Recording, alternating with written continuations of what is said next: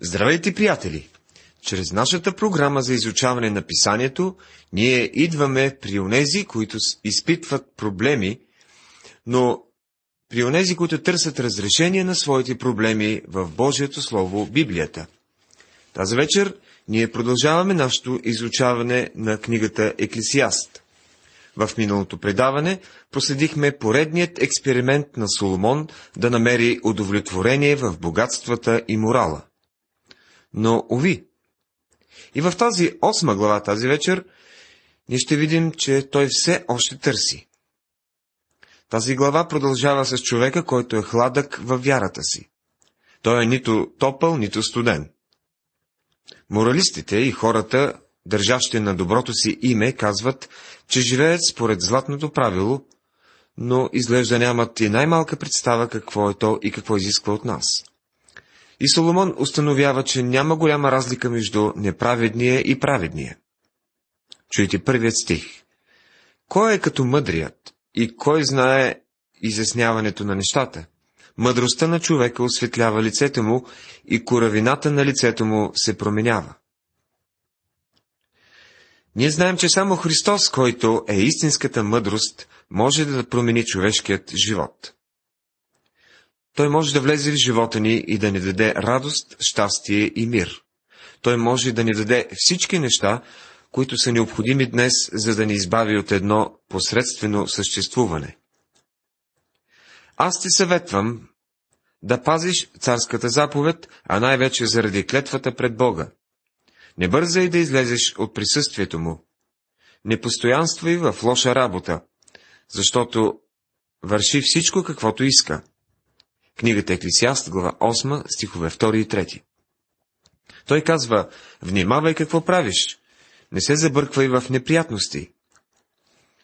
И в четвъртия стих казва, тъй като думата на царя има власт, и кой ще му рече, що правиш? Царят може да отстоява това, в което вярва, защото има свободата да го направи. Ние всички трябва да живеем като царе и да устояваме вярата си в Господ Исус Христос. Един млад скитник, който бил приел за себе си модела на хипитата като начин на живот, бил запитан от един пастир. Защо си избрал този начин на живот? Защо се обличаш така? Той му отговорил. Човече, аз искам свобода, истинска свобода. Искам да живея така, както ми харесва.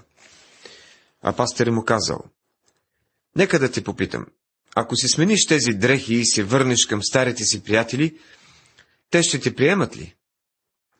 Той се замислил и отговорил, предполагам, че няма да ме приемат. И тогава пастирът му казал, тогава нямаш истинска свобода. Младите хора обикновено искат да получат одобрението на тълпата, така че в действителност те не знаят какво е истинската свобода. Много от тях взимат наркотици по една единствена причина – за да бъдат приети от другите от тяхното обкръжение. Ние не следваме някакъв модел. Ние имаме свобода. Аз мога да коленича пред Господ Исус Христос. Мога да го нарека свой Господ и Спасител. Той е истинската свобода. Аз не вървя по течението с тълпите. Направил съм своя избор. Проче, ако синът ви освободи, ще бъдете наистина свободни. Това е истинската свобода. За хората е трудно да разберат, че моралистите са точно толкова бунтовници пред Бога, колкото и престъпниците в затвора, и че и те са толкова вързани от правилата на своята общност и моделите, които те следват. Те са вързани към един начин на живот, който се движи някъде по средата на житейския път. Няма човек, който да има власт над духа, та да задържи духа, нито да има власт над деня на смъртта. И в тая война няма уволнение, нито ще избави нечестието оня, който е предаден на него. Книгата Еклесиаст, глава 8, стих 8. Ако този човек продължава да се държи по този начин, само и само да е в крак с тези, с които се идентифицира, един ден той ще се превърне в алкохолик или зависим от наркотиците. Има много хора, които държат на името си, обаче са такива. И накрая ще дойде смъртта, която нито има власт над нея, нито денят на денят на смъртта. Понеже присъдата против нечестиво дело не се изпълнява скоро, затова сърцето на човешките чада е всецяло предадено да струва зло. Казва проповедникът в глава 8 стих 11. Това е точно картина на това, което се случва в нашето общество. Когато няма справедливи присъди, хората правят все повече зли и нечестиви неща, защото злото е заложено в човешкото сърце. Дори хората, които наричат себе си християни, продължават да грешат, като си казват. Ами, аз вече пет години правя грехове и Бог не е направил нищо по въпроса. Това вече разкрива неговото осъждение към теб. Той не е направил нищо, защото той е някъде надолу по пътя и те чака. Той те чака и е започнал да те чака още от вечността. В благоприятно време те послушах и в спасителен ден, ден ти помогнах. Второ послание към Коринтени, 6 глава, 2 стих. Бог ти дарява днешния ден, за да се обърнеш към Него. Има една суета, която става на земята, че има праведни, на които се случва според делата на нечестивите, а пък има нечестиви, на които се случва според делата на праведните. Рекох, че и това е суета. Глава 8, стих 14. Соломон забелязва, че когато погледне на повърхността на нещата, изглежда сякаш няма голяма разлика между нечестивия и праведния. Изглежда сякаш наистина няма голямо значение дали човек е нечестив или е праведен, защото и двамата имат един и същи край. Затова аз похвалих веселбата, защото за човека няма по-добро под слънцето, освен да яде и да пие и да се весели. И това му остава от труда му през всичките дни на живота му, които Бог му е дал под слънцето. Заключава в последният 15 стих на глава 8. С една дума, яш, пи и се весели. Той заключава, че най-доброто нещо за човека е да се наслаждава на живота и на труда си, които Бог му е дал под слънцето. Това е най-празната философия за живота, което, която някой е имал. Преминаваме към глава 9. Вече казахме, че моралистите са хора, които държат на доброто си име. Това са хора, които казват, вярваме, че ако си плащаш задълженията и водиш един добър живот, ако ни правиш лошо, Бог ще те приеме. Това е средният българин, който се опитва да живее някъде по средата, по средата на пъти на свободният живот. Аз сам си изработвам спасението и в крайна сметка съм един много добър човек, казват те. Тяхната философия за живота е, може би, строга, но преживява малко истинска радост. И този тип хора имат своите щастливи часове, особено когато си пинат. Видяхме, че много от полученията в книгата Еклисиаст са доста крайни. Те представляват философията на човека под слънцето. Те не представят истинската християнска гледна точка, нито Божията гледна точка.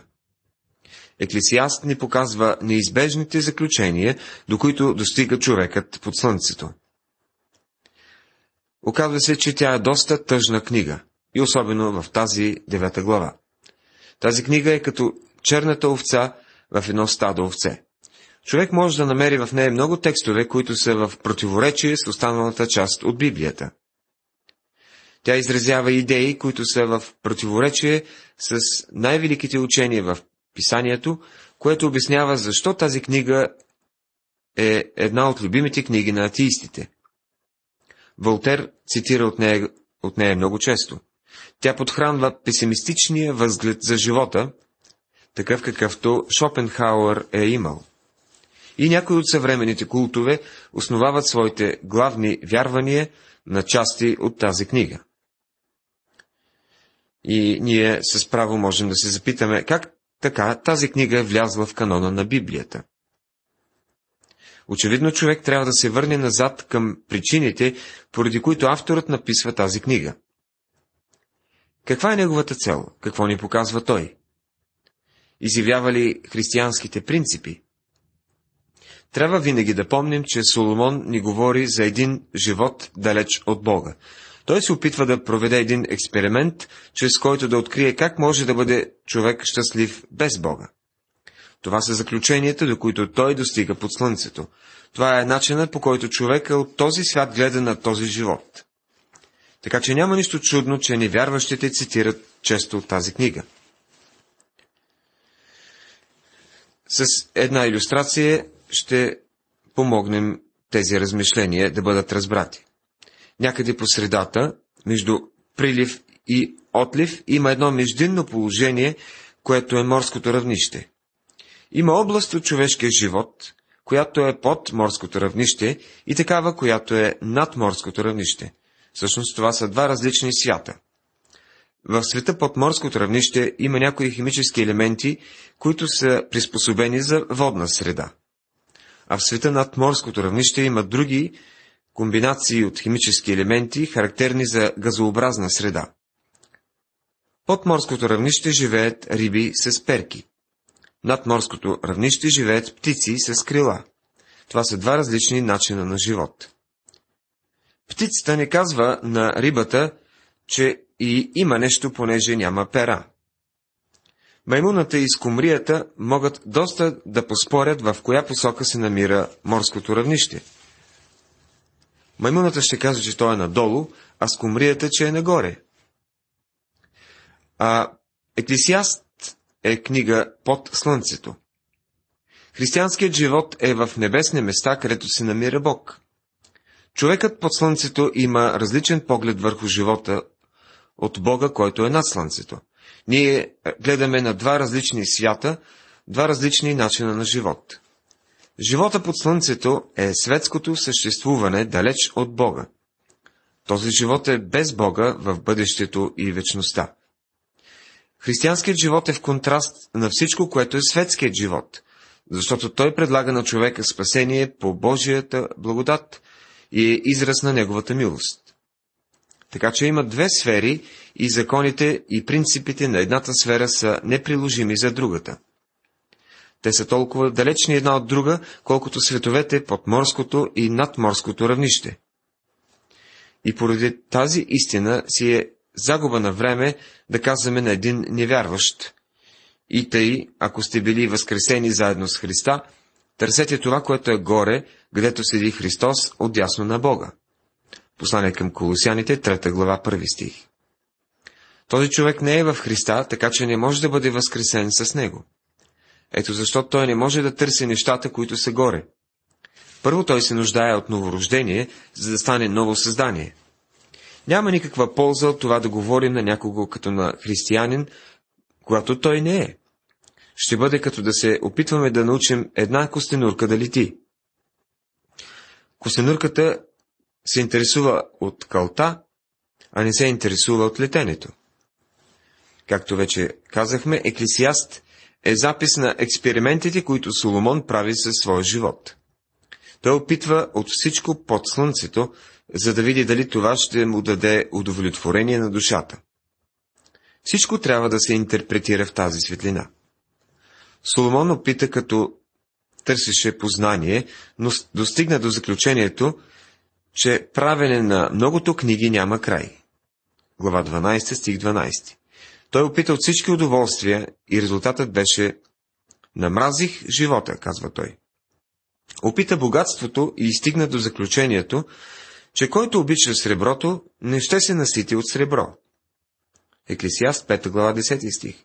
След това опита от религията и стигна до заключението, че тя превръща хората в мошенници, глупаци и побъркани. Опита славата и доброто име, опита да бъде моралист. Всичко, което можеше да каже в заключение, бе, че, на всичко, че всичко е суета и гонене на вятър. Текери написа един прекрасен роман, озаглавен Панаир на суетата.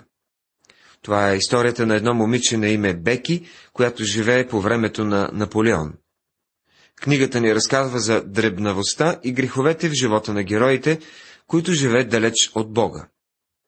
А знаем, че автора е бил християнин. Той завършва книгата със следните думи. Пиесата свърши. Връщаме куклите обратно в котията. Всичко е суета и гонене на вятъра.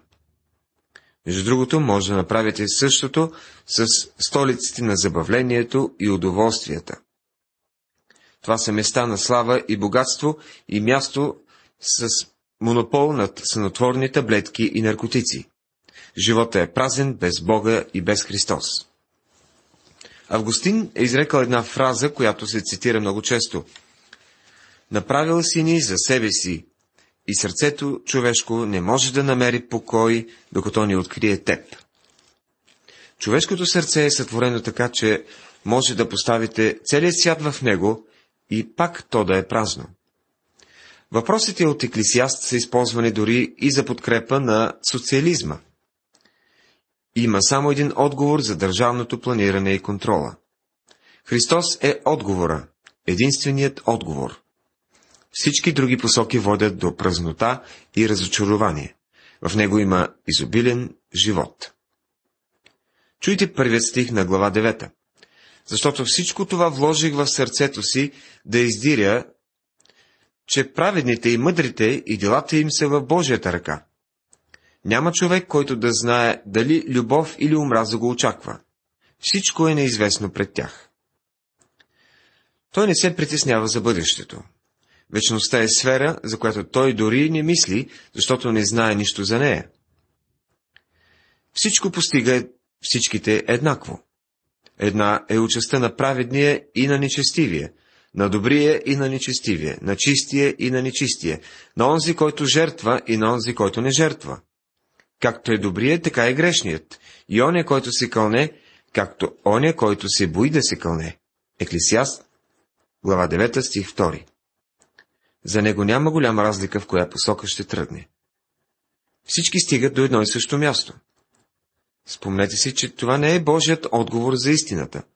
Това е начинът, по който човек гледа под слънцето, докато наблюдава живота на хората около себе си. Това е злото между всичко, което става под слънцето. Че една е, участта на всичките и най-вече, че сърцето на човешките чеда е пълно със зло. И лудост е в сърцето им, докато са живи и че после слизат при мъртвите. Глава 9, стих 3. Защо тогава е необходимо човек да работи? Животът е просто една голяма лотария и човек е жертва на субективни обстоятелства. Онзи, който има достатъчно късмет да вземе своята част от него, трябва да я сподели с теб. Съвременните философии не казват нищо ново. И Карл Маркс не е казал нищо ново. Соломон го е изпреварял векове преди него. Защото за онзи, който се съобщава с всичките живи, има надежда, понеже живо куче струва повече от мъртъв лъв. Еклисиас 9 глава 4 стих. Ако следвате това основно правило, то ще ви научи, че трябва да ядете, да пиете и да се веселите, защото утре ще умрете. След това дали сте бил глупак или мъдър няма голямо значение.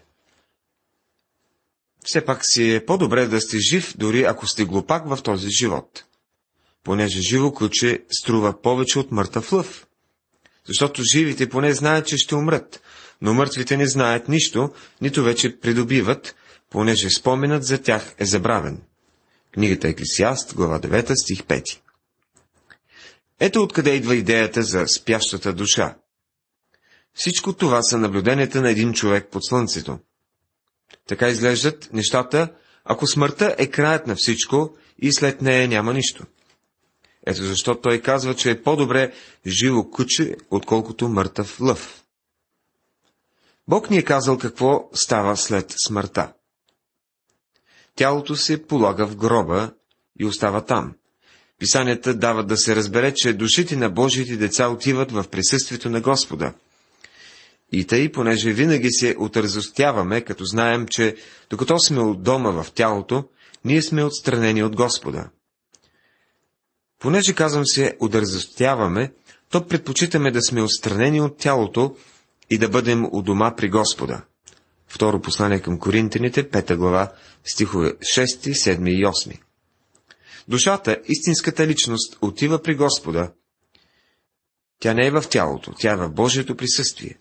Телата, в които ние живеем, са само в нашите земни скини или хижи и един ден ще ги напуснем. Така че схващането, че душата ни спи след смъртта, не е християнско. Още и любовта им, и омразата им, и завистта им вече са изгубени, нито ще имат вече някога дял в нещо, което става под слънцето. Глава 9, стих 6. Както чувате, това е една мрачна глава. Тази девета глава гледа на живота като на нещо безполезно, безцелно и безсмислено. Ако смъртта е краят на всичко, тогава човек е, е съвсем като животното. Еволюционистите казват, че човека някога е бил животно, а този човек по слънцето е като животните. Колко голяма разлика има за нас да знаем, че сме произлезли изпод творческата ръка на Бога и че един ден ще се върнем при Него. Уважаеми приятели, тази вечер в предаването поговорихме за особеностите на книгата Еклисиаст. Глава 9 отново ни представя песимистичния възглед на човека без упование в Бога. Ще продължим да разглеждаме и тази глава в следващото предаване. Бог да ви благослови!